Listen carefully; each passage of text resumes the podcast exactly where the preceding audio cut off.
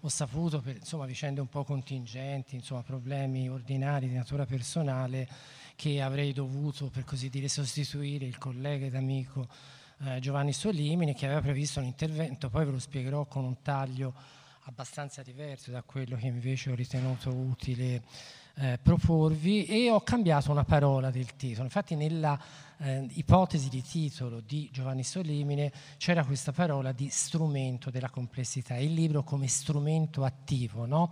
di complessità, mentre io ho optato per un più basico e meno vincolante termine che è elemento. Poi alla fine di questa chiacchierata mi auguro che riusciate meglio a come dire, comprendere la, uh, l'importanza dell'approccio, no? del punto di vista in cui ci si situa per elaborare un percorso che poi viene comunicato a un gruppo di fruitori.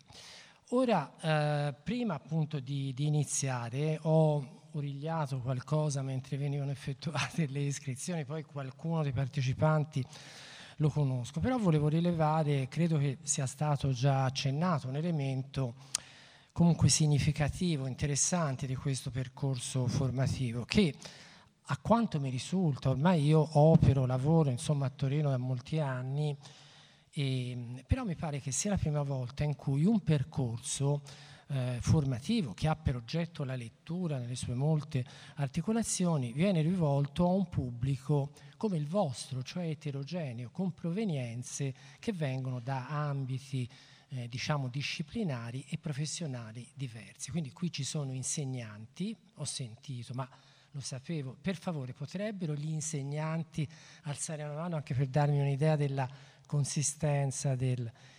Ok, insegnanti di quale ordine scolastico prevalente? Se, perché ho sentito una, c'era una signora di una scuola superiore, ma gli altri sono di della scuola media, scuola media.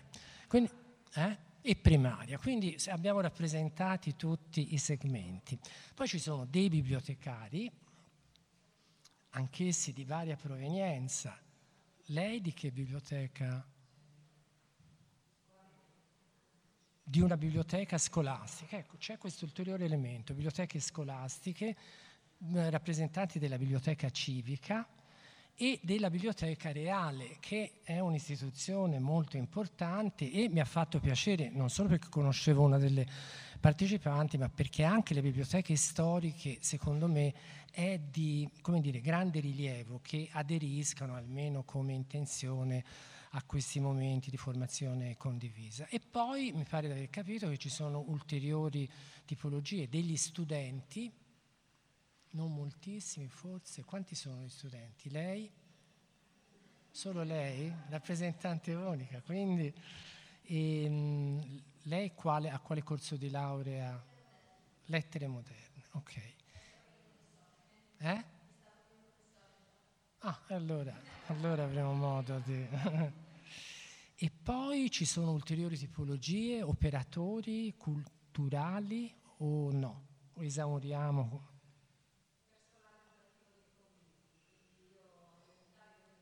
Ecco, quindi lei è trasversale. Okay.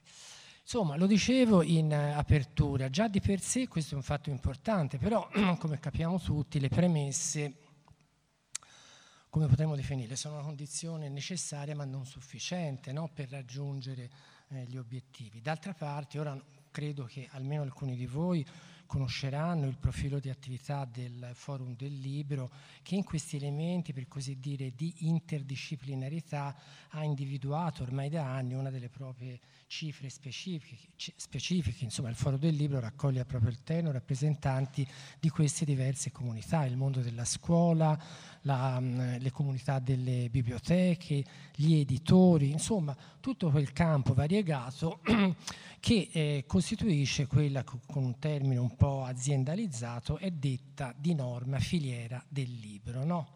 E quindi abbiamo questa mh, anche responsabilità del, eh, diciamo, per quello che mi riguarda, di introdurre, di avere due moduli, diciamo così, particolarmente impegnativi da trattare in tempi eh, sintetici. Allora, esaurita questa brevissima premessa, ora veniamo al merito. Dovrò mettermi un po' in obliquo per riuscire a vedere le, lo scorrimento delle, delle slide. E come vedete, come intravedete da questa immagine, ho ritenuto utile insomma, dare intanto un'idea eh, densa da un punto di vista estetico di questa complessità che non è un caso che faccia parte del titolo sia di questo mio intervento di oggi, sia di quello del prossimo primo ottobre, no, ma probabilmente anche il collega e anche lui amico Gino Roncaglia parlerà di temi che hanno a che fare con queste dinamiche della complessità. In questo caso, diciamo, il senso della complessità è affidato a un'immagine evocativa di un fotografo francese, di cui vedete il nome e le qualifiche lì in basso, Jean-François Grazier, che mh, si diverte, per così dire, a produrre queste rappresentazioni della complessità che spesso si riconducono a elementi tratti dagli ambienti visivi e percettivi delle biblioteche. E questo ci serve un po' per introdurci al nostro campo. La prima sezione, vedete, è costituita da questo eh, piccolo ambito che ho battezzato criteri e metodi di analisi. E allora, come vedete, prima di ehm, entrare nel merito, volevo darvi un'idea, ora scusatemi, recupero la stampa che ho fatto perché mi facilita un po' nei... Sì, sì, sì, sì, io le ho già fornite, però ora l'ho aggiustato, è l'ultima versione, quindi verranno distribuite da parte del...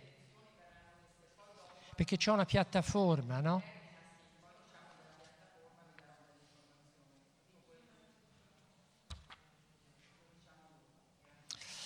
Ok, allora eh, volevo darvi un'idea della, eh, dire, appunto della complessità della, dalla quale, tema del quale abbiamo iniziato a discutere, no? e volevo far questo mostrandovi la varietà dei punti di vista disciplinari, cioè il nostro oggetto è il libro, no? e come capirete dal taglio che ho dato, le considerazioni che vi propongo sono appunto molto legate al libro nella sua oggettualità, cioè nel suo essere una cosa, con delle caratteristiche che si sono evolute storicamente, eccetera. Però per far questo, cioè per differenziare un punto di vista, secondo me è necessario avere un'idea, per quanto orientativa, non del tutto precisata, della varietà dei punti di vista utilizzabili, perché è in base alla scelta di un punto di vista che a sua volta dipende da letture che il docente e o relatore ha effettuato che deriva un atteggiamento interpretativo che poi viene comunicato ai propri fruitori e poi produce o non produce dei risultati.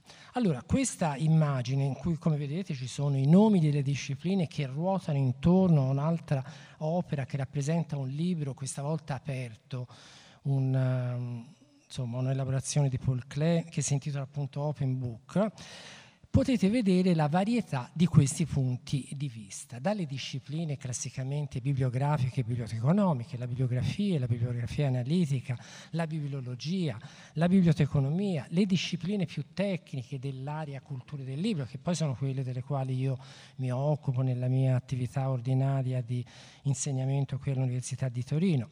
E poi ci sono quelle a matrice più decisamente storica, la storia del libro, la storia della stampa, la storia dell'editoria, la scienza dell'informazione, che fa riferimento a uno dei campi in mutamento che è evocato anche nel percorso complessivo di questo corso, per cui partiamo dal libro, però dobbiamo ancora capire che cos'è cioè cosa significa questa parola, che è una parola di uso corrente, come tutte le parole molto utilizzate, è, è, come dire, include dentro di sé una varietà molto ampia di, di significati.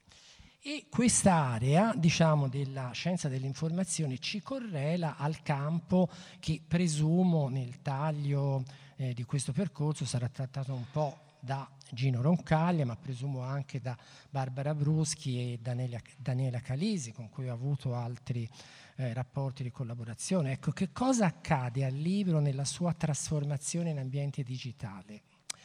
È un tema che accenneremo un po' anche oggi no? e rispetto al quale abbiamo bisogno, appunto come vi accennavo già in esordio, di mobilitare tutti i punti di vista, inclusi quelli molto specialistici che vedete sul lato destro di questa colonna, quindi la, uh, la um, letteratura nella sua dimensione complessiva, la filologia, la filologia dei, sta- dei testi a stampa, la filologia digitale, poi la storia tout court, la storia culturale, la storia di elementi componenti del libro come le miniature e i profili più ampi di attenzione, il libro all'interno dei fenomeni comunicativi, il libro nella, nella determinazione dei suoi effetti antropologici sugli stili percettivi e cognitivi delle, delle persone, le grandi come dire, ricostruzioni elaborate in ambito sociologico, che verosimilmente queste ultime, cioè la cultura sociologica, sarebbe stato l'approccio che, conoscendo l'attività di Giovanni Solimine, lui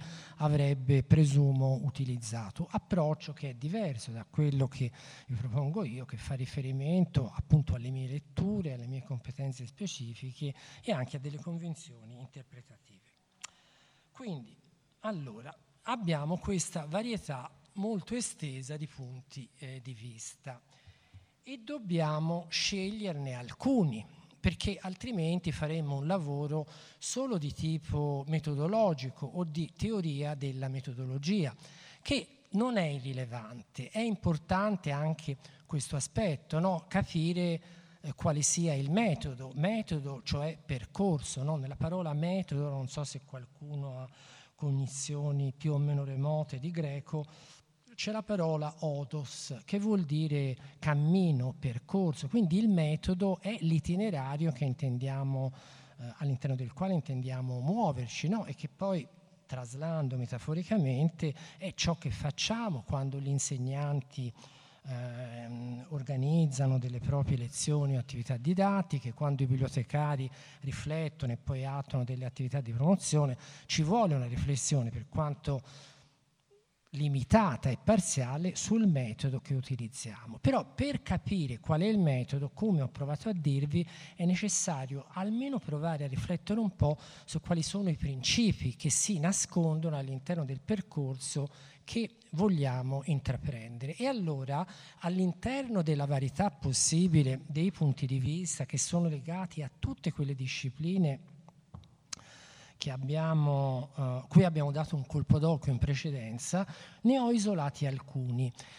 Perché ho isolato questi? Ecco, qui c'è una componente di natura soggettiva eh, che non ha un, eh, come dire, una, um, non è giustificabile con riferimento a una base, per così dire, assiomatica. Perché ho scelto quei due o tre punti di vista? Perché mi sono sembrati particolarmente significativi. E il primo dei punti di vista che vorrei mostrarvi è questa breve, scusate, eh, no, perché ho il libriccino qua, io volevo...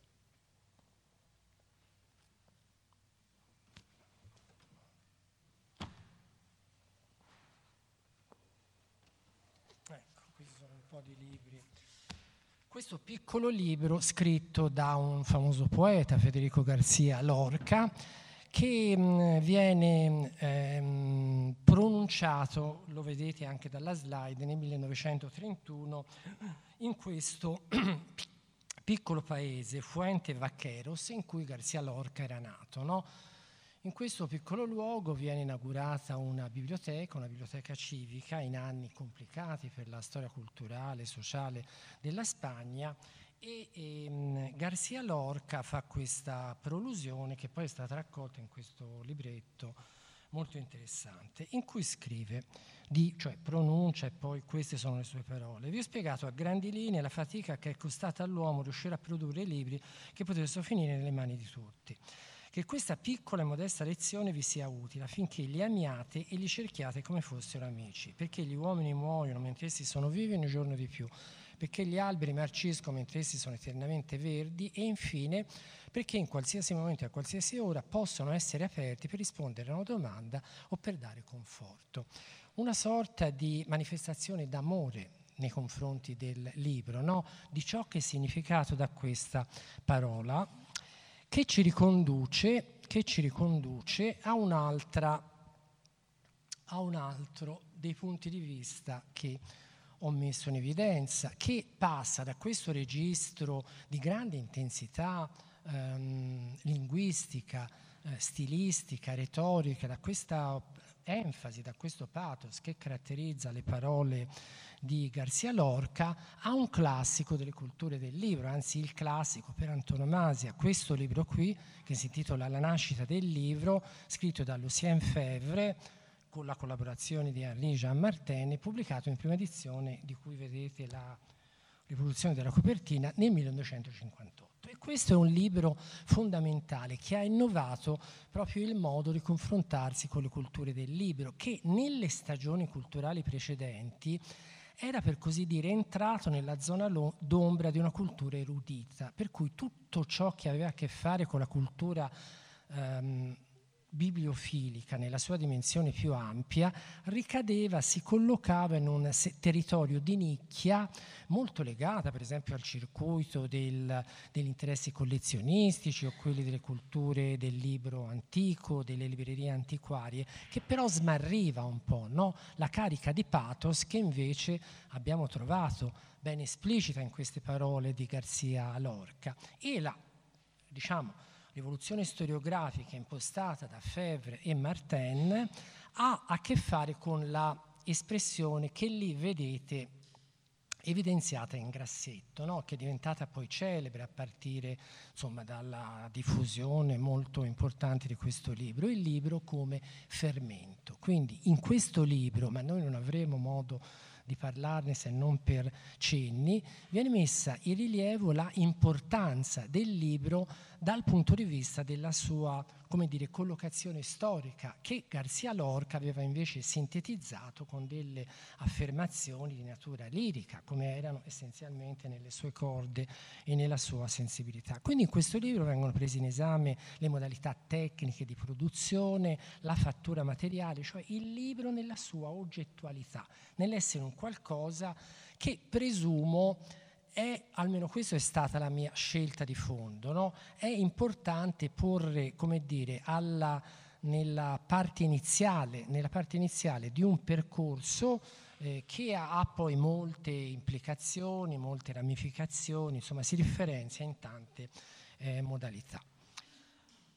Dopo Febvre e Martin arriviamo a un altro approccio, che è una, questo libro non, non l'ho portato, è un libro scritto da un uh, famoso, importante bibliotecario francese, Michel Melot, e si intitola Libro, li, anzi Libro, virgola, c'è questa virgola, ed è un libro uh, che mh, mm, definisce, per così dire, le condizioni di un approccio che, utilizzando un parolone, però a questo punto serve, abbastanza espressivo, si ricollega alla grande tradizione fenomenologica della cultura francese, cioè proprio l'attenzione per gli oggetti nella loro eh, dimensione percettiva. E Melot, Melot, dopo una carriera importante esercitata come bibliotecario nella fase finale del suo percorso ha avvertito l'esigenza di cercare di effettuare una sintesi no?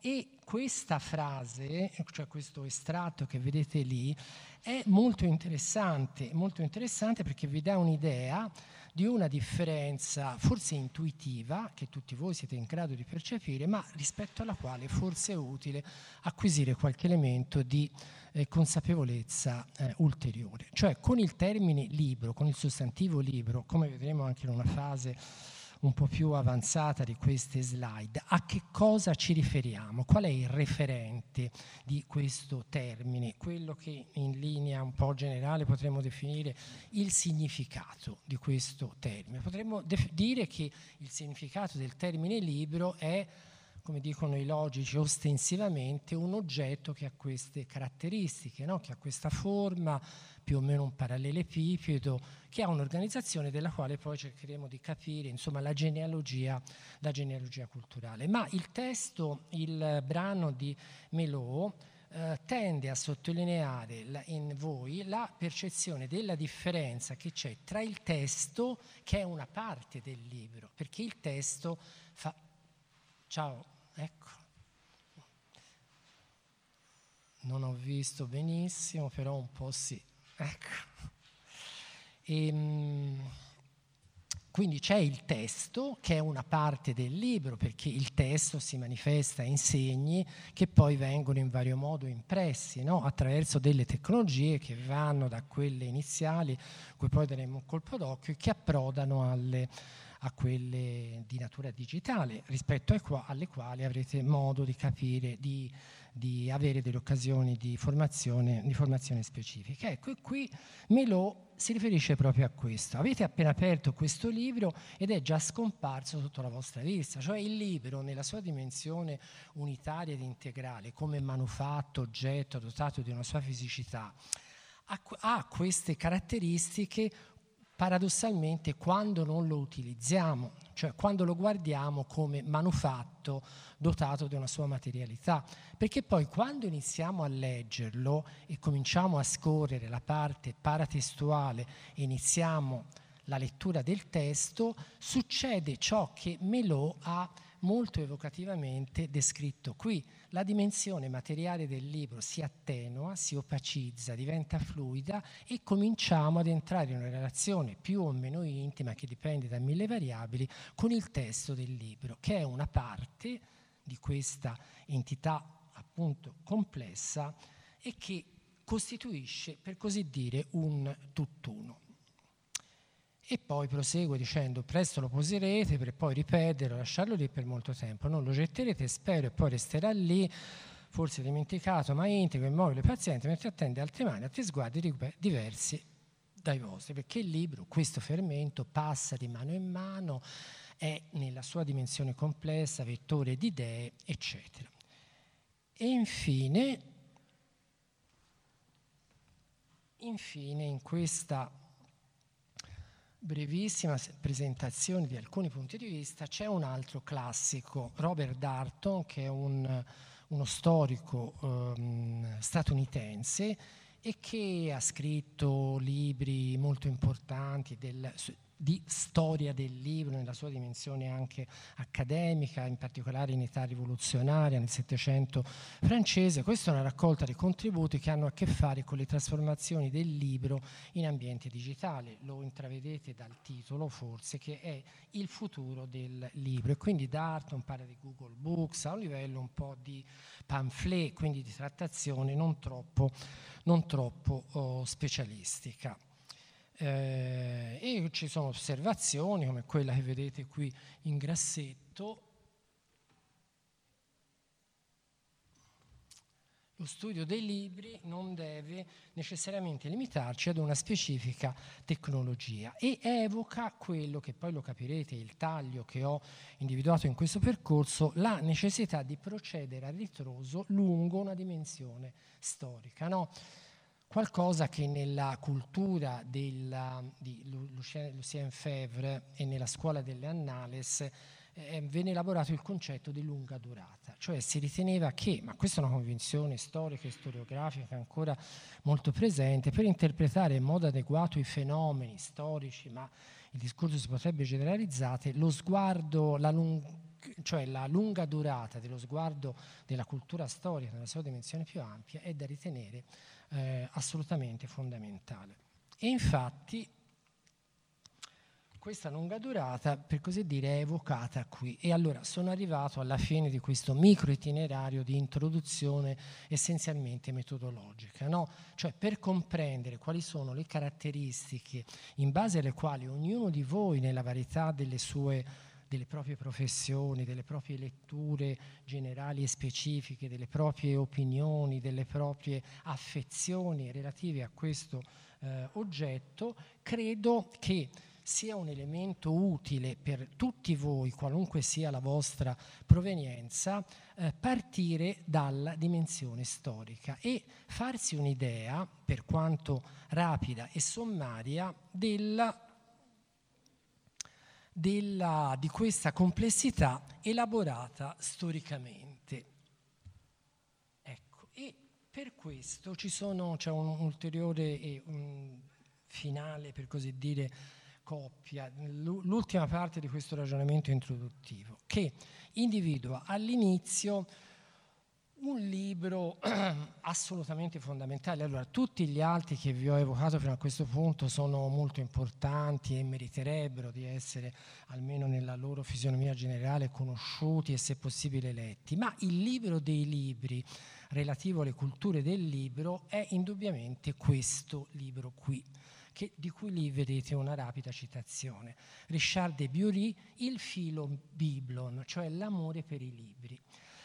La cultura bibliofilica, quella che abbiamo detto a partire da una certa stagione culturale è diventata appannaggio dei collezionisti dei libri, lo dico non perché tutti i collezionisti dei libri siano come Marcello Dell'Utri, però spesso i collezionisti dei libri attuali non hanno moltissimo a che vedere con questa cultura bibliofilica qui, con la genesi dell'amore del libro che nasce nel cuore della nostra tra- tradizione umanistica. Questo libro, lo vedete lì tra parentesi, di cui questa è una, tradiz- è una, versione a stampa contemporanea, viene pubblicato in prima edizione manoscritta nel 1334 ad opera di questo Richard de Bury, che è vescovo di Durham in Inghilterra ed è una personalità importante della cultura umanistica, ha rapporti anche con Petrarca, eh, per esempio. E in una stagione culturale in cui viene effettuata la riscoperta della tradizione classica, dei testi, delle tradizioni greche e latine, si ha la percezione chiara, netta e, dist- e distinta che quei contenuti, variamente denominati, che qui sono definiti con un lessico trecentesco il tesoro desiderabile della sapienza e della scienza, sono contenuti nel libro. Cioè il, l'oggetto del nostro interesse è importante non per il suo valore venale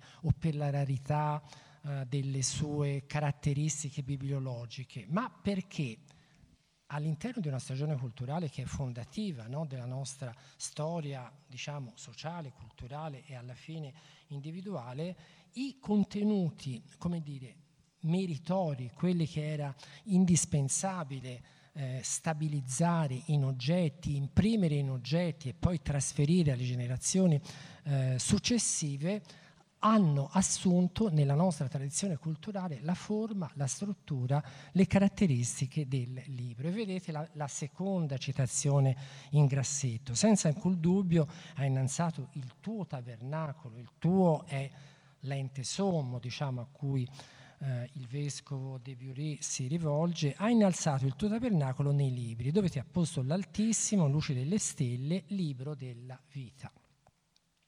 Quindi a monte del nostro percorso, o meglio, lungo una fase molto significativa e importante del nostro percorso, ci imbattiamo in questa sacralizzazione dell'oggetto eh, libro. No?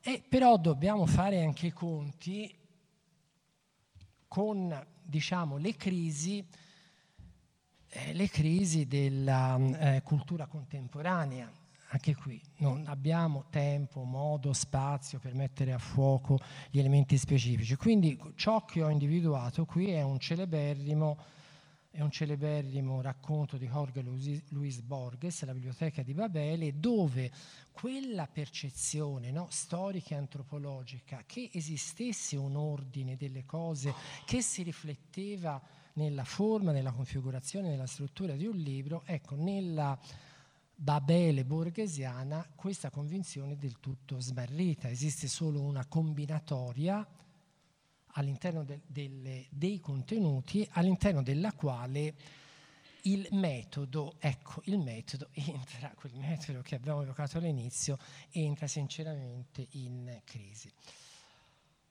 Ora, questo lo dico spesso anche nelle mie lezioni, ma rispetto a un testo classico, ora gli altri sono testi che hanno a che fare credo, più, in modo più esplicito con il circuito accademico, no? quelli che ho evocato prima. Ma questo libro di Borges, che fa parte della raccolta Finzioni, conosce, avete, conoscete questo racconto? Lo avete letto? Chi? No, senza, tanto non è che c'è un, me, elemento di mezzo. No, per avere un'idea, chi lo ha letto questo libro? Può? Sì, infatti io continuo a dare per scontato, come capite, che sia diffusa la conoscenza di questo racconto perché per me è stato, nella mia esperienza di lettore, una, la lettura di Borges è stata molto importante.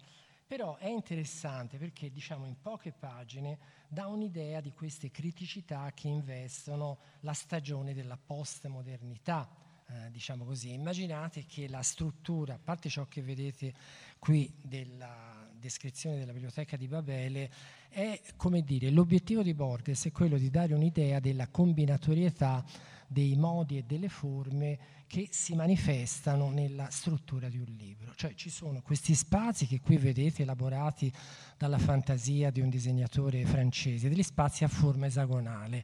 Ogni lato dell'esagono ha una, uno scaffale tutti uguali, sono questi scaffali, hanno lo stesso numero di palchetti. All'interno di ogni palchetto è contenuto lo stesso numero di libri, 44 mi pare di ricordare.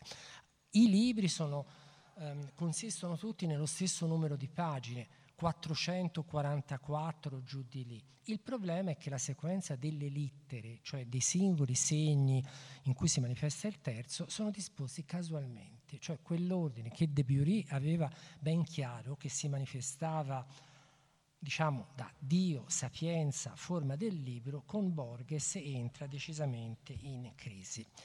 E allora come possiamo collocarci rispetto a questa ulteriore esigenza che è nostra, proprio tipicamente eh, antropologica, il nostro desiderio, sogno di vedere tutto l'insieme.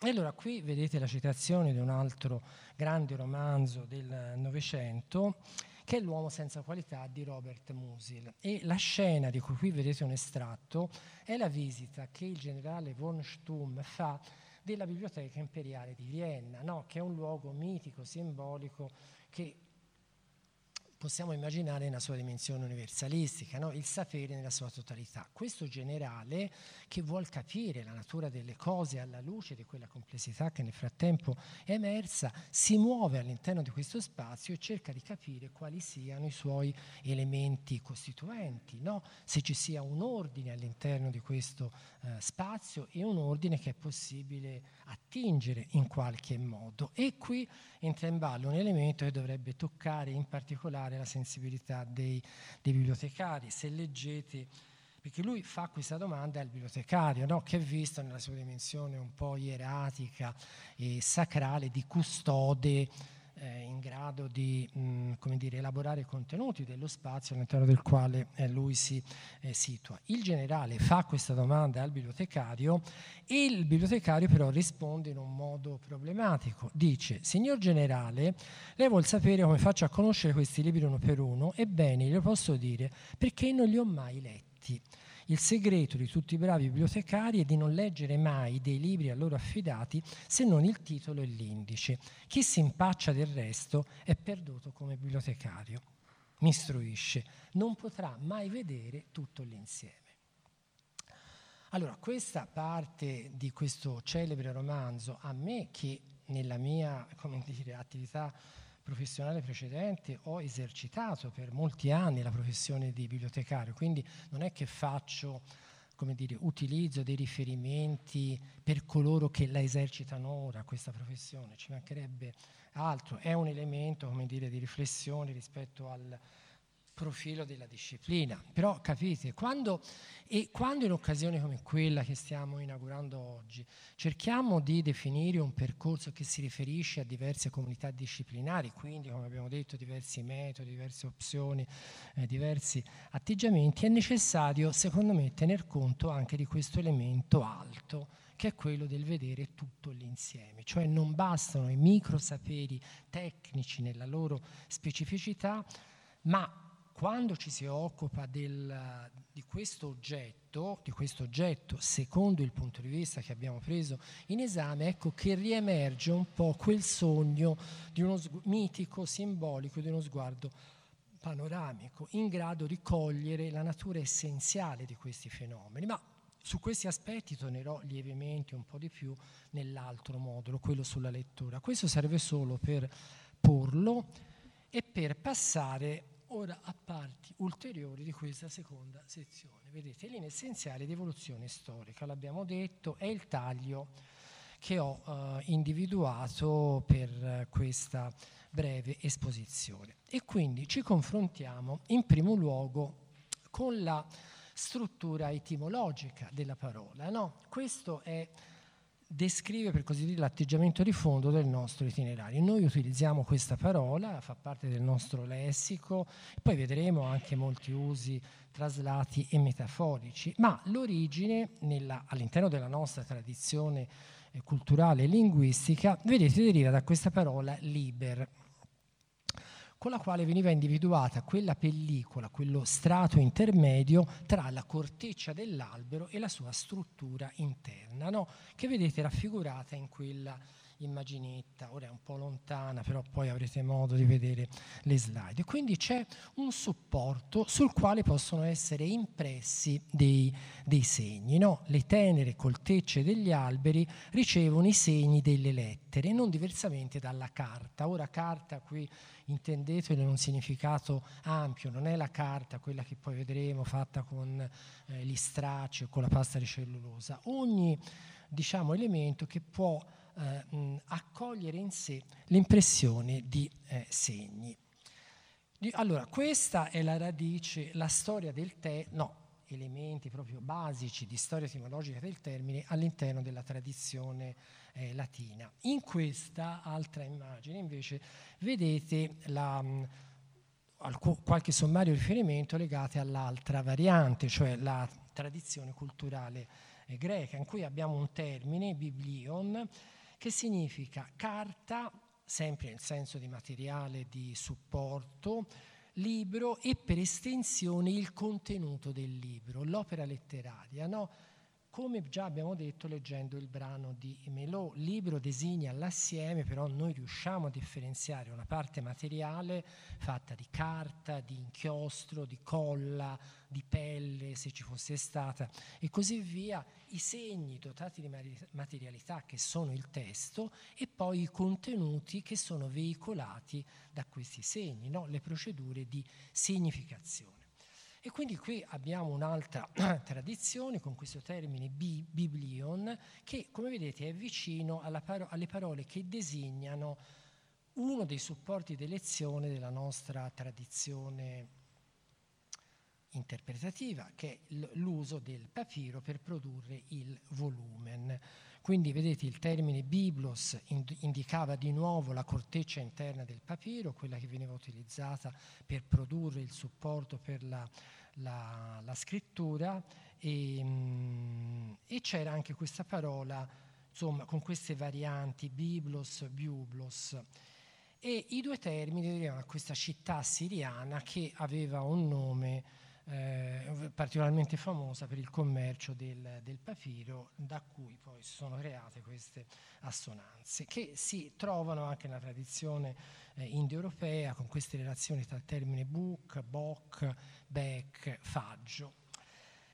Ma al di là di queste nozioni semplici, quello che di tut- ciò di cui tutti noi siamo consapevoli è che questa parola ha, si situa all'interno di una pluralità molto ampia e molto estesa di, di mh, mm, modi di dire di modi di dire, quindi di usi traslati, di usi metaforici che mostrano la ricchezza appunto dei contenuti che sono veicolati da questo, da questo termine. Questa è una piccolissima estrazione dal dizionario dei modi di dire della lingua italiana in cui vedete in grassetto quanti campi metaforici sono evocati dal termine sostantivale libro, no? essere come un, litro, un, libro aperto, essere sul libro nero, libro del destino, libro della natura, libro sacro, mettere al libro, eccetera, eccetera, eccetera.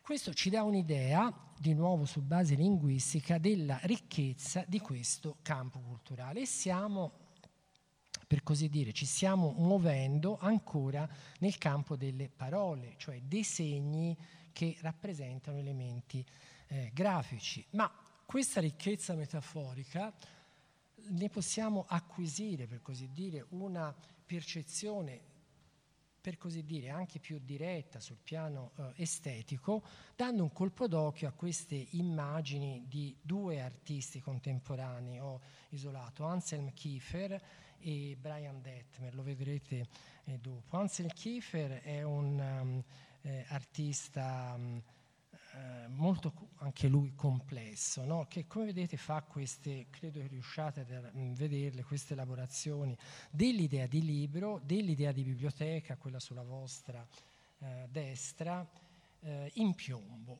in piombo perché questa percezione della crisi dei valori del secolo scorso, ma che si è mantenuta evidentemente anche in questo eh, secolo, è ben evidente in queste sue opere, già nella scelta del, del materiale.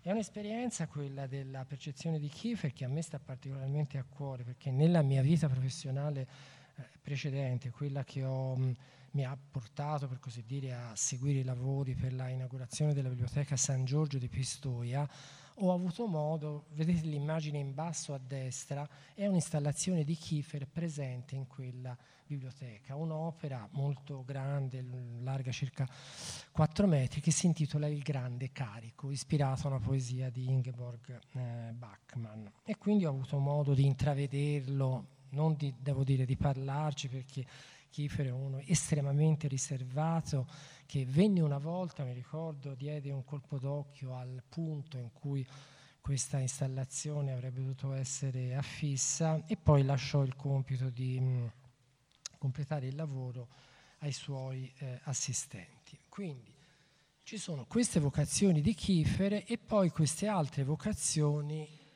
interessanti anche queste di un Brian Detmer che come vedete fa dei lavori riconducibili all'area vasta insomma, del libro d'artista no? in cui c'è un manufatto però per detecno- detecnologizzarlo un po' come ci invitava a fare lo stesso Darton. No? Visto che abbiamo scelto una prospettiva di lunga durata, può essere interessante, divertente e curioso anche pensare che l'oggetto che rappresenta il manufatto può essere modulato andando in cerca metaforica e quindi stimolare il fruitore nella ricerca di contenuti che comunque alla storia culturale dell'oggetto sono eh, affidati. Allora, ciò che vi ho detto fino a questo punto, perché il tempo passa rapidamente, serviva per introdurre il nostro territorio della lunga durata. No? E qui, come dicono gli storici, nasce un primo dei problemi, cioè da dove iniziamo per definire, cioè come periodizziamo il, eh, il nostro ambito di, di interesse. E questo è il primo dei problemi, per cui se chiedete, fate questa domanda a uno storico dell'età moderna, a un modernista, eh, vi dirà che la storia del libro, per come la intendono loro, inizia nella fase immediatamente successiva alla invenzione di Gutenberg, che noi prenderemo in esame. Nel taglio di più che di lunga, di lunghissima durata che vi propongo, sia pure in modo estremamente sintetico, dobbiamo invece prendere le mosse dalla fase proprio iniziale, che sta prima della genesi del libro e che è l'origine della scrittura. Se non ci fosse stata la scrittura non si sarebbe avvertito l'esigenza di andare in cerca di supporti in cui imprimere quei segni, quelle lettere che nel frattempo erano state esteriorizzate a partire da che cosa? Dalle strutture cognitive dei nostri progenitori, no? dalla fase in cui nel Neolitico circa 10.000 anni fa questi che poi sarebbero diventati segni, vengono impressi per esempio nelle, ehm, in, nelle pitture rupestri, roba, diciamo, fenomeni che sono riconducibili al Neolitico, circa 12-10.000 anni fa. Ora, la, e sono segni, immagini, quindi la rappresentazione, la esteriorizzazione riguarda elementi di natura iconica, con tutte le loro implicazioni. La scrittura, dopo la fase mista, quella idiografica egizia, arriva poi a differenziare nel nostro asse storico-culturale le lettere che poi hanno dato origine al nostro alfabeto, secondo un itinerario che qui vedete vedete eh, sostanzialmente definito. A un certo punto, alcune migliaia di anni fa, quando è chiaro che non c'è una data, ma guardate, una data non c'è quasi mai, siamo noi che per esigenze legate alla nostra memorizzazione o anche all'esercizio delle attività didattiche, insegnanti, ma io stesso, facciamo riferimento a delle periodizzazioni di Comodo, no? ma il 476 d.C. è una data convenzionale che indica nella periodizzazione ricostruita ex post dagli storici la, l'inizio del Medioevo e così via, eh, tutte le altre. Per l'origine della scrittura facciamo riferimento a un periodo, alcune migliaia di anni prima di, di, Cristo, in varie parti del mondo, nel bacino mesopotamico, che è quello a noi più vicino, ma anche nell'America precolombiana e in altre zone del mondo, questi segni esteriorizzati cominciano ad avviarsi alla linea che poi li porterà a diventare segni dell'alfabeto. Quindi nella nostra tradizione, quella mesopotamica, prima abbiamo il cuneiforme, cioè dei segni incisi sulle tavolette d'argilla, queste, queste qui, e dal cuneiforme, che risale appunto a questa eh, prima fase, quella successiva, che si svolge in Fenicia e poi in Grecia, porta alla codifica dell'alfabeto greco, dal quale poi si è originato l'alfabeto latino, e dal quale poi hanno tratto origine i segni delle nostre tradizioni linguistiche. Quindi la periodizzazione di questa lunghissima durata fa riferimento a questa fase di circa tre millenni prima di Cristo, poi per approdare all'VIII secolo, in cui in Grecia, nella Grecia arcaica, dopo le fasi di passaggio ancora precedenti, lineare A e lineare B, passando insomma attraverso queste elaborazioni dell'alfabeto fenicio, prende corpo l'alfabeto greco. E qui vediamo delle immagini che ci danno un'idea più diretta delle tavolette d'argilla, quindi di nuovo a livello astratto segni impressi su, una, su un supporto no? costituito da argilla e poi c'erano delle, degli strumenti, delle tecnologie che consentivano questa uh, impressione. E qui vedete la fase successiva, che è quella del papiro, il rotolo di Isaia, un papiro Bodmer, insomma due papiri celebri in cui vedete quegli elementi che abbiamo evocato in precedenza, che venivano incollati per dare origine a una forma che è quella del volume che vedremo dopo. Per ora stiamo parlando dei supporti. Hm? Quindi ci serviva i segni da imprimere in questi supporti e poi evidentemente servivano anche i supporti in cui quei segni potessero essere più o meno stabilmente memorizzati. Mm? Quindi abbiamo papiri, abbiamo dopo il papiro la pergamena a partire dal III secolo eh, avanti Cristo, la città di Pergamo, i motivi che poi troverete eh, diciamo molto rapidamente spiegate in queste slide. No? Quindi c'è la sostituzione di un materiale scrittorio, il papiro, con un altro materiale scrittorio, la pergamena, che veniva prodotta partendo dalle pelli trattate e conciate di diverse tipologie di, di, di animali. E infine, in questa rapidissima successione di materiali eh, scrittori, la carta la carta, che era già stata utilizzata in Cina, arriva in Europa attraverso i... Mh, mm, vabbè, c'è un, un, elemento che è questa battaglia di Talas, però non vi sto a dire i dettagli dei motivi che portarono poi dei prigionieri cinesi a, a rendere noti questi... Mh, eh, diciamo, accorgimenti tecnologici, eh, sta di fatto che la, le tecniche di produzione della carta si diffondono in Spagna intorno al XII secolo, inizia ad essere utilizzata la carta per produrre dei codici, cui poi daremo un'occhiata, ma il suo uso diventa prevalente nella fase diciamo immediatamente successiva all'invenzione della stampa a caratteri eh, mobili. Allora, per l'Italia Fabriano è un centro importante e qui vedete una delle immagini, le fa- tavole famose dell'enciclopedia, in cui vedete la riproduzione di un ambiente eh, collegato alla produzione della, della, carta.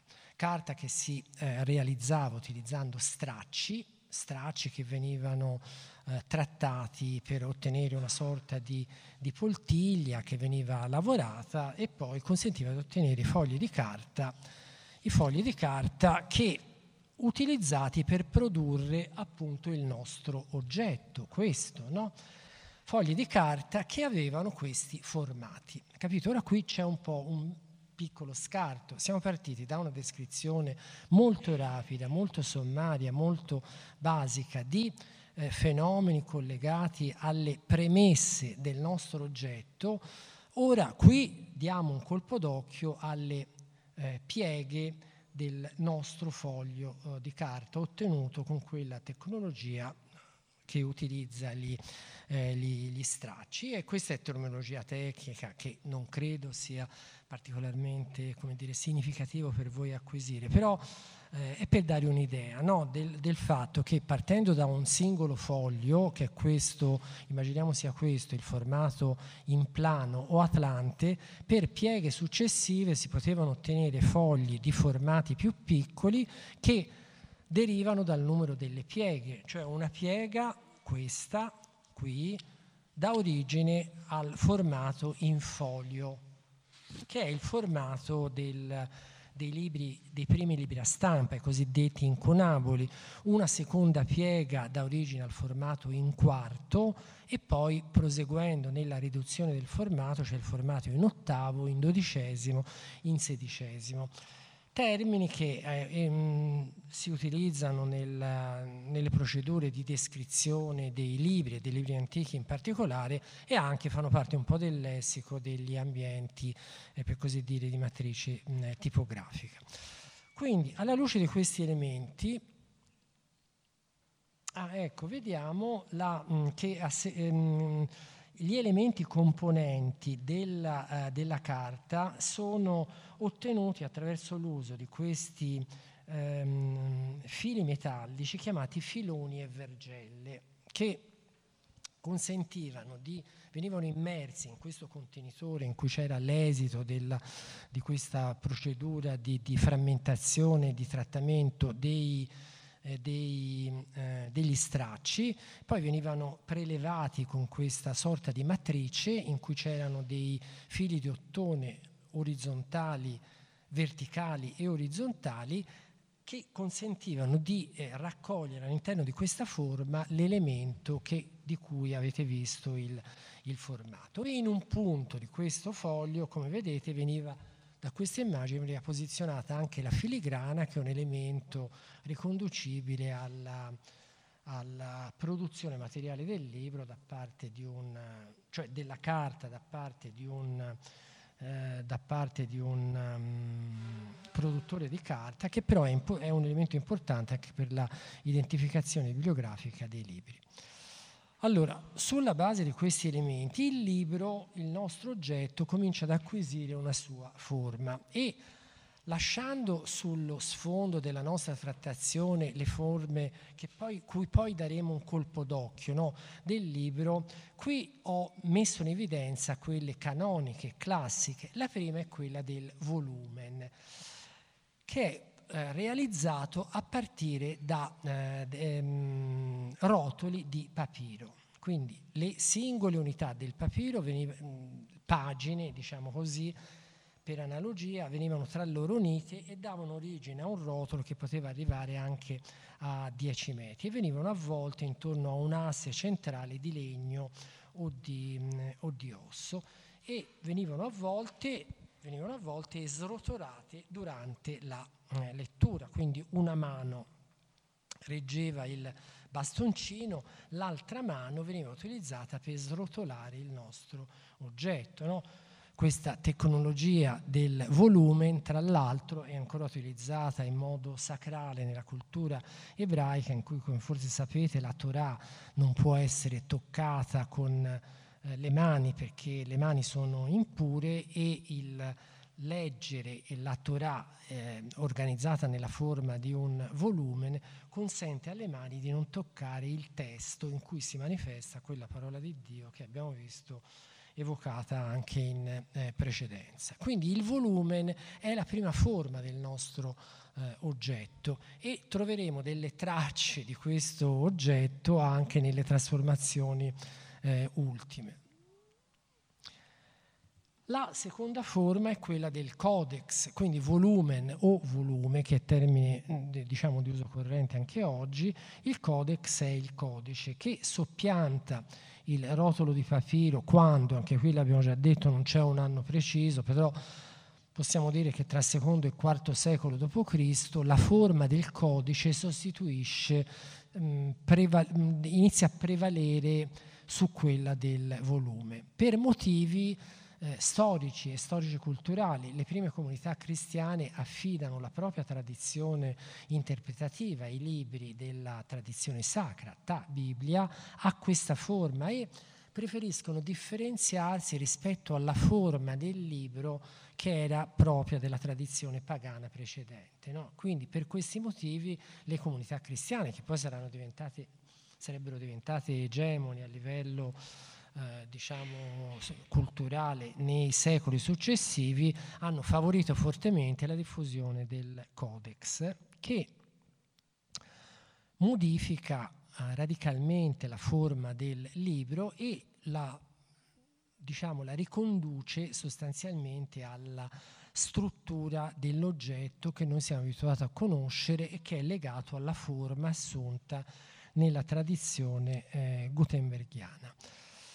Delle pratiche di lettura parleremo un po' la prossima volta e in questo modo arriviamo arriviamo alla nascita della stampa a caratteri mobili. Quindi le tre fasi di fondo sono quella del volume, papiro volume, pergamena codex, carta, quella carta di cui abbiamo brevemente parlato, e, e stampa uh, a caratteri mobili, cioè la stampa delle invenzioni di Gutenberg e del suo ambiente. E qui vedete una curiosa immagine che collega la la nascita della stampa a questa letiologia, questo è un testo di questo Bettino di Trezzo, a questo discorso della morte, è un incunabolo stampato nel 1488, che come vedete collega la, l'immagine che vedete sulla vostra destra, che è la più antica rappresentazione di una tipografia, cioè di una bottega eh, tipografica, a questo modello della danza macabra. No?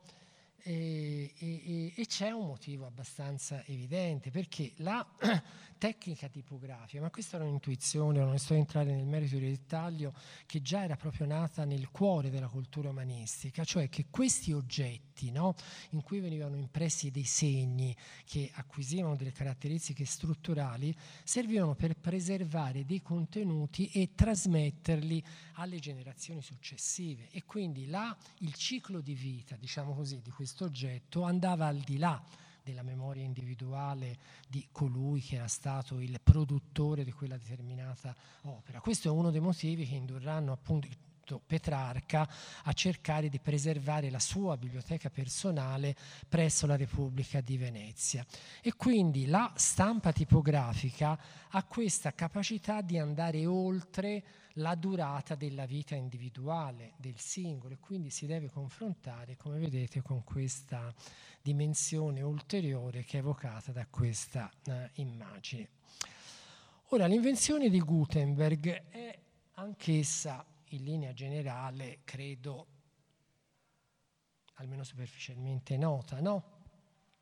E possiamo farla risalire alla prima metà, cioè l'inizio delle fasi che poi porteranno alla stampa del primo libro compiuto, prodotto con questa tecnologia, quello che vedete qui, la Bibbia cosiddetta a 42 linee di, di Gutenberg, è il risultato di una serie di eh, trasformazioni tecnologiche che sono riconducibili a quegli elementi che vedete in alto in questa slide. Allora, della carta sommariamente, brevemente, però abbiamo già un po' parlato. Gli altri che ci mancano per arrivare a comprendere quali sono gli elementi basici utilizzati per produrre oggetti di questa eh, natura sono la carta, l'abbiamo detto, l'inchiostro, i caratteri mobili e il torchio tipografico. Allora la carta l'abbiamo già presa in esame. L'inchiostro in una qualche forma esisteva, cioè gli amanuensi, i copisti che eh, negli scrittoria producevano codici utilizzavano un inchiostro che veniva impresso attraverso il loro stilo sulla sulla, sulla pergamena, ma quell'inchiostro non andava bene perché come capirete alla fine di questa breve parte della trattazione, la superficie su cui l'inchiostro doveva aderire per realizzare un libro con questa tecnologia era metallica e quindi l'inchiostro fluido e abbastanza trasparente con cui sono prodotti i manoscritti non era adeguato. Allora fu necessario un affinamento tecnologico per produrre un inchiostro che avesse la densità e la viscosità adeguata per, poter, per potersi mh, stabilizzare sulla forma ottenuta con i caratteri eh, mobili. E poi c'erano da produrre i singoli caratteri, no? I caratteri mobili, qui vedete due riproduzioni che vi danno un'idea, diciamo, della tecnologia utilizzata. Quindi l'elemento base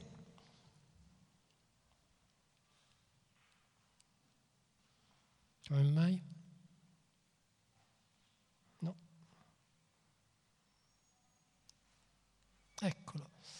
Ecco, questo è il primo degli elementi. Questo elemento qui è il punzone. Allora, il punzone era un elemento, un parallelepipedo di acciaio sulla sommità del quale veniva incisa, come vedete, al rovescio e in rilievo la lettera che poi doveva essere prodotta. No?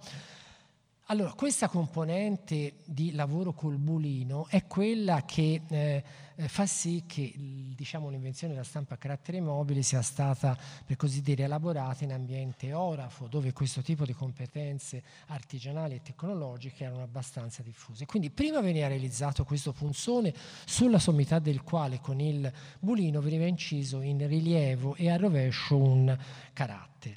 Questo punzone veniva poi premuto, vedete questa è l'immagine, su una matrice veniva premuto su una matrice e quindi la superficie diciamo in rilievo produceva un'immagine concava nella matrice di rame che quindi era un metallo più morbido di quello utilizzato dal, dal punzone. E la forma così ottenuta veniva utilizzata per procedere alla fusione, quindi una lega metallica veniva immessa in questo piccolo crogiolo e consentiva di ottenere il, o il singolo carattere, la singola lettera A, B, C, eccetera, o i segni cosiddetti tachigrafici, perché i primi tipografi continuarono a utilizzare i segni, le legature, le abbreviazioni che utilizzavano i copisti eh, manuali. E una volta prodotti questi caratteri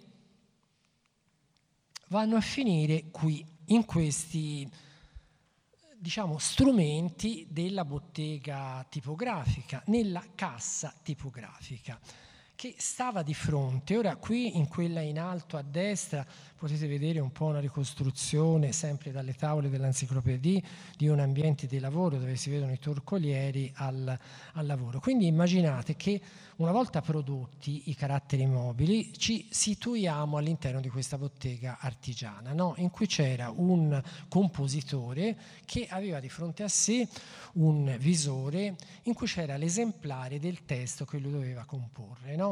Comporre un testo manoscritto, un altro libro a stampa, a seconda dei casi. E il compositore si posizionava in piedi accanto a questa cassa tipografica in cui erano stati disposti i caratteri non secondo una distribuzione casuale, buttandoli a caso, ma in base alle frequenze d'uso che è un fenomeno abbastanza noto, la disposizione delle lettere nella tastiera di un computer o di una macchina da scrivere riflette la frequenza d'uso dei singoli caratteri e così anche i nostri diciamo, compositori della fase prototipografica avevano la possibilità di avere più vicini alla loro posizione i caratteri più frequentemente utilizzati e così via.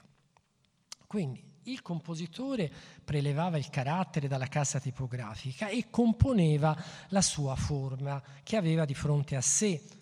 Quindi in alto c'era il visore, in basso c'era questa forma che veniva composta per righe eh, partendo dal basso eh, verso l'alto.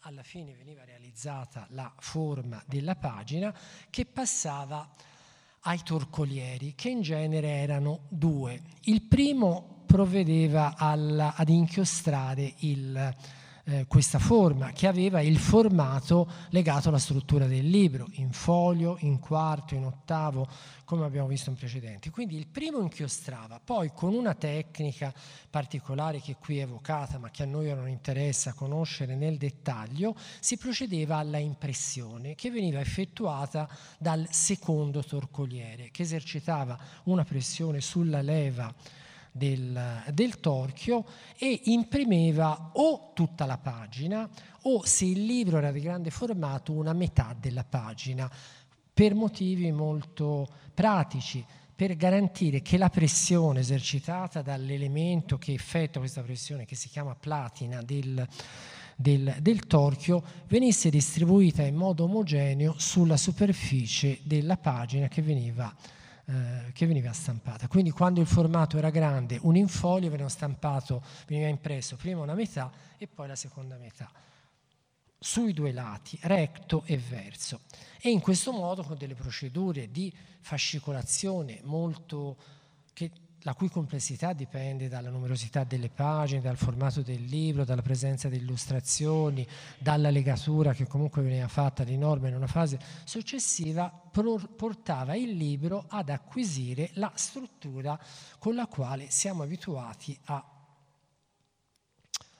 a confrontarci e che è stata mantenuta anche quando la produzione del libro tipografico con questa tecnologia è stata abbandonata a vantaggio della produzione con eh, tecnologie, diciamo da un punto di vista eh, appunto strettamente tecnologico più evolute. Comunque macchine per la stampa dette di Koenig dal nome dell'ingegnere che le introdusse nel primo Ottocento e che consentirono di aumentare la tiratura, cioè la quantità delle unità singole eh, prodotte, di velocizzarne la, la, produzione e resero necessario un altro passaggio, cioè la carta che si cominciò a utilizzare per, questi, eh, per questo tipo di attività era ottenuta a partire da pasta di cellulosa e non più da, da stracci come quella, come quella precedente. Allora, questi secondo me sono proprio ricondotti alla loro linea molto, come dire, eh, ipersintetizzata, gli elementi, eh, come dire, di fondo per eh, provare a dare uno sguardo di lunga durata al nostro, al nostro manufatto. E ora, per familiarizzarci un po' di più con i nostri oggetti, diamo proprio un semplice colpo d'occhio alla successione di queste trasformazioni, no? che come vedete traggono origine proprio da questa ricostruzione in ambiente museologico al British eh, Museum di una biblioteca mesopotamica famosa, quella di Assurbani. Questa è una ricostruzione eh, appunto di tipo museologico, però lì in basso vedete anche la struttura della biblioteca cioè la dimensione archeologica, i resti archeologici della, della biblioteca. E in alto vedete le tavolette di argilla che abbiamo già intravisto e il modo con cui verosimilmente questi progenitori del nostro libro tipografico erano disposti sugli scaffali di questa, di questa biblioteca, quindi in posizione eh, diciamo verticale eh, verticale e sui ripiani di questa tecnologia di supporto che era costituita dagli scaffali. Poi diamo un colpo d'occhio ad anche, eh, anche, ad altre forme. Abbiamo detto che i supporti bastava che fossero in grado di accogliere segni impressi. No? Questi li ho inseriti per così piccole curiosità, però sono oggetti che hanno dei segni impressi ma che però so, anche in modo metaforico sono con una certa difficoltà riconducibili alla forma del libro. Sono degli ostraca, quindi dei frammenti di, di mh, laterizi con incisi dei, eh, dei segni o delle lamine di piombo, delle lamine di piombo che anch'esse potevano recare questa impressione. Così come sotto abbiamo delle tavolette cerate qui la cera non è più visibile, in cui eh, con degli appositi stili potevano essere impressi con un certo grado di reversibilità dei segni. No? Infatti l'uso delle tavolette d'argilla può essere condotto anche alla necessità di prendere appunti temporanei e poi eh, cancellare, cancellare, ciò che si era fatto e passare a, a diciamo, scritture eh, successive. Questo è il celebre papiro di Torino, il libro dei morti, queste le tavolette e qui ecco ci collochiamo con questo, recuperiamo quella stagione umanistica che abbiamo evocato in precedenza. Vedete un codice autografo scritto da Giovanni Boccaccio.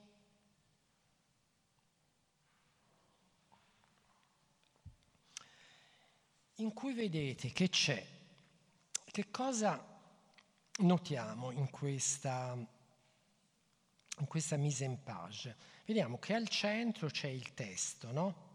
C'è il testo con degli elementi messi in evidenza che hanno a che fare con l'organizzazione dei contenuti testuali, che poi sono diventati delle abitudini nostre, percettive, a trovare nel libro le parti componenti, no? i capitoli, i paragrafi, gli indici, tutte queste cose qui che all'inizio non c'erano. E oltre al testo, che è la colonna centrale, eh, si situano poi sui, mar- sui, due lati le glosse di mano di eh, Boccaccio. Allora, questa diffusione delle glosse che acquisiscono anche degli elementi creativi, ma questo dipende dalla dire, personalità intellettuale del copista, sono state, per così dire, molto favorite da un punto di vista, ehm, da un punto di vista antropologico dalla diffusione del codex di cui abbiamo parlato, perché l'uso del volume, come abbiamo detto, teneva impegnate ambedue le mani. Mm? Il eh, passaggio alla forma del codex, che ha la forma grossomodo del libro tipografico, consentiva, permetteva la possibilità di tenere questo manufatto poggiato su un supporto e di eh, poter utilizzare le mani che non erano più obbligate a tenere il manufatto per srotolarlo e leggere le pagine successive, quindi la mano libera, destra per i non mancini, diciamo così, è quella che viene utilizzata per produrre queste glosse che circondano il testo e che a volte si confondono anche con il testo stesso, per cui i confini della paternità intellettuale su cui torneremo brevemente in una fase successiva sono anch'essi messi un po' in difficoltà. E da questa stagione umanistica approdiamo alla fase della stampa tipografica vedendo un, um, un'opera, un'opera, del tipografo per, per eccellenza, Aldo Manuzio, che opera nella seconda metà del, del 400, quella che vedete al centro è l'elemento identificativo, la marca tipografica di, di Manuzio e sulla destra intravedete, perché l'immagine è abbastanza piccola, una, delle, una pagina delle opere eh, di, di, Aristotele, che è una famosa eh, iniziativa diciamo, editoriale di, di Manuzio. E questo ci serve per avere un'idea un'idea sia pure rapida e, e sommaria dell'evoluzione delle eh, caratteristiche. No? Ora questi sono aspetti più di natura eh, storica, stilistica, è difficile credo coglierne la, la differenza, però già tra questo eh, frontespizio del... Um, del, mille e, eh, del 1500, de, dei primi anni del 500 e un, l'altro frontespizio del 1723 del frontespizio calcografico, cioè realizzato con stampa in rame, o la prima edizione del 1605, vedete come la mh, dimensione stilistica del frontespizio, che è la pagina principale del libro, si modifichi radicalmente. Mm? Quindi abbiamo una trasformazione delle eh, dell'organizzazione strutturale che però rimane legata a questa configurazione che si era già definita con il codice, quindi le pagine che davano origine a dei fascicoli che venivano poi legati assieme e producevano il nostro eh, manufatto, secondo vari stili e vari circuiti e varie modalità eh, d'uso che hanno a che fare anche con la circolazione nella prima età moderna di libri per il pubblico dei lettori popolari. Cioè noi abbiamo parlato fino a questo punto prevalentemente di letture delle elite intellettuali, gli umanisti facevano parte di queste elite che sono gli unici a occuparsi di culture del libro nella nostra tradizione culturale prossima, nella stagione che va dal 300 diciamo fino alla prima età moderna. Il, circa il 1500. Però è molto interessante, secondo me, tener conto del fatto che oltre che eh, aver circolato negli ambienti delle elite intellettuali, eh, sono documentate anche delle eh, eh tipologie editoriali che consentivano, favorivano la circolazione del libro in ambienti, diciamo così, popolari, tra i ceti subalterni, che è un aspetto molto importante e molto indagato anche negli studi di storia del libro. E qui vedete in questa immagine delle due frontespizi si chiamano proprio um, la locuzione tecnica pligos sueltos, che ehm, fa riferimento, vedete, a queste tipologie editoriali anche più rozze dal punto di vista della fattura materiale, se confrontate con un libro di Manuzio, danno un'idea no, del diverso stile, delle diverse caratteristiche, del diverso orientamento a pubblici che erano di natura, di natura, di natura radicalmente diversa rispetto a quelli dell'elite intellettuali. E qui proseguendo con un altro colpo d'occhio, con altro, altre tipologie per eh, lettori dei ceti subalterni, vedete sulla vostra sinistra un foglio volante realizzato intorno alla metà del Seicento e sulla vostra destra uno chapbook, che erano libri popolari. Ehm, libri popolari cui, i, i, cui contenuti, come vedete in questo caso, è la storia di Jack, il killer eh, gigante, cioè le, i, i, temi presi in, in, esame in questa letteratura popolare, in modo peraltro non troppo dissimile anche rispetto alla letteratura contemporanea, sono oltre che la cultura geografica, cioè le vite dei santi, spesso sono la dimensione dell'orrido, del meraviglioso, del sorprendente e sono diciamo, contenuti tipicamente elaborati in questa eh, fase.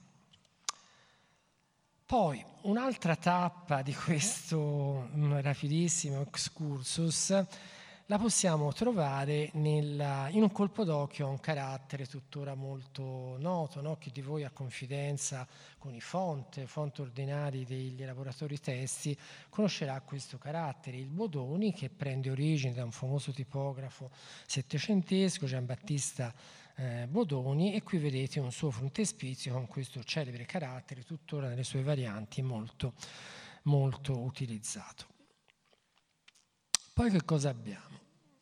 Abbiamo una edizione dei Promessi Sposi, l'edizione cosiddetta quarantana, quella del 1842, e quindi vedete anche in questo caso le, eh, dire, gli elementi di ornamento, come si sono trasformati rispetto a quelli del frontespizio rinascimentale che ha proprio inclusa in sé la pulizia, la essenzialità dello stile rappresentato nell'immagine di, eh, di Manunzio. E poi, ecco, queste ultime immagini, prima di passare a qualche considerazione eh, rapida sulla struttura del libro elettronico, servono, per così dire, a um, evocare ulteriori elementi di passaggio. Vabbè, questo è un punto di snodo, perché l'Ulisse di Joyce? Perché intorno agli anni 20, questa che vedete è la prima edizione a stampa dell'Ulisse di Joyce, stampata da una libreria di Parigi, la Shakespeare Company nel 1922, è un'opera molto importante dal punto di vista storico, culturale e anche antiquario, ha un valore venale molto significativo. E poi accanto vedete questa celebre immagine di Marilyn Monroe che legge una edizione statunitense di questa stessa opera. Ma questo di nuovo è un legame istituito con l'asse della, delle considerazioni che verranno dedicate alla storia della lettura che però prenderemo in esame nel prossimo, nel prossimo incontro. E poi quello fa- a cui volevo farvi dare un colpo d'occhio è questa immagine qui, che riproduce la doppia copertina di un celebre libro di Ted Nelson. Ora non so chi di voi ha avuto modo di acquisire qualche elemento di conoscenza della figura di Ted Nelson, che è una persona chiave della storia culturale del web o meglio di internet del web, perché è colui che nel 1965 conia un neologismo che è destinato a marcare profondamente insomma, la storia culturale anche del nostro campo e introduce appunto nel 65 il termine tradotto in italiano ipertesto, hypertext. E, mh, qualche anno dopo eh, pubblica in modalità in autopubblicazione con degli elementi di caratterizzazione grafica molto interessanti questo libro che ha due frontespici, cioè si può leggere nei due sensi, ma questo anche in certi libri eh, contemporanei per bambini soprattutto. Ci sono questi libri che appunto si possono leggere nelle due direzioni. E come vedete in questi due frontespizi che ci sono degli elementi simbolici molto importanti, no? la correlazione tra rivoluzione digitale e liberazione, quel pugno chiuso che sottolineiamolo nella tradizione nordamericana non ha la stessa valenza di, del significato simbolico assunto nella nostra tradizione, indica più per così dire un antagonismo radicale, non è esplicitamente collegato alla nostra tradizione riferita alla cultura marxista. Quindi da un lato abbiamo l'evocazione di questo legame tra rivoluzione tecnologica e liberazione e dall'altro abbiamo un umano potenziato no? che diventa Superman avvalendosi del potere delle eh, tecnologie, di queste dream machines in cui viene evocata, ora qui eh, questo libro è scritto negli anni 70, pubblicato negli anni 70, elaborato concettualmente nel corso degli anni 60, in cui i temi degli antagonismi radicali e delle molte rivoluzioni, della rivoluzione contro il, chi deteneva il potere politico, ma anche quello, eh, diciamo, eh, morale che opprimeva rispetto alla liberazione delle energie erotiche e, e sessuali. No? Questo lo dico perché l'espressione Dream Machines evoca direttamente una canzone di una qualche notorietà in quel periodo di, di, di, di ora non, non, mi sfugge il nome dell'autore, che però si intitolava Sex Machine, Machine credo Tom Jones, che è quel cantante molto energico da un punto di vista e quindi ecco, in questa evocazione di eh, temi e di contenuti ci consente di, in questo rapidissimo excursus, di approdare alle forme del libro eh, elettronico. Ecco, ora io direi, visto che siamo più o meno a metà del nostro percorso, che visto anche la temperatura non propriamente ehm, eh, del tutto adeguata, io direi facciamo una piccola pausa di pochi minuti, 5 minuti, in modo tale possiate rilassarvi un po', prendere un caffè e riprendiamo da questa fase di passaggio a cui siamo approdati.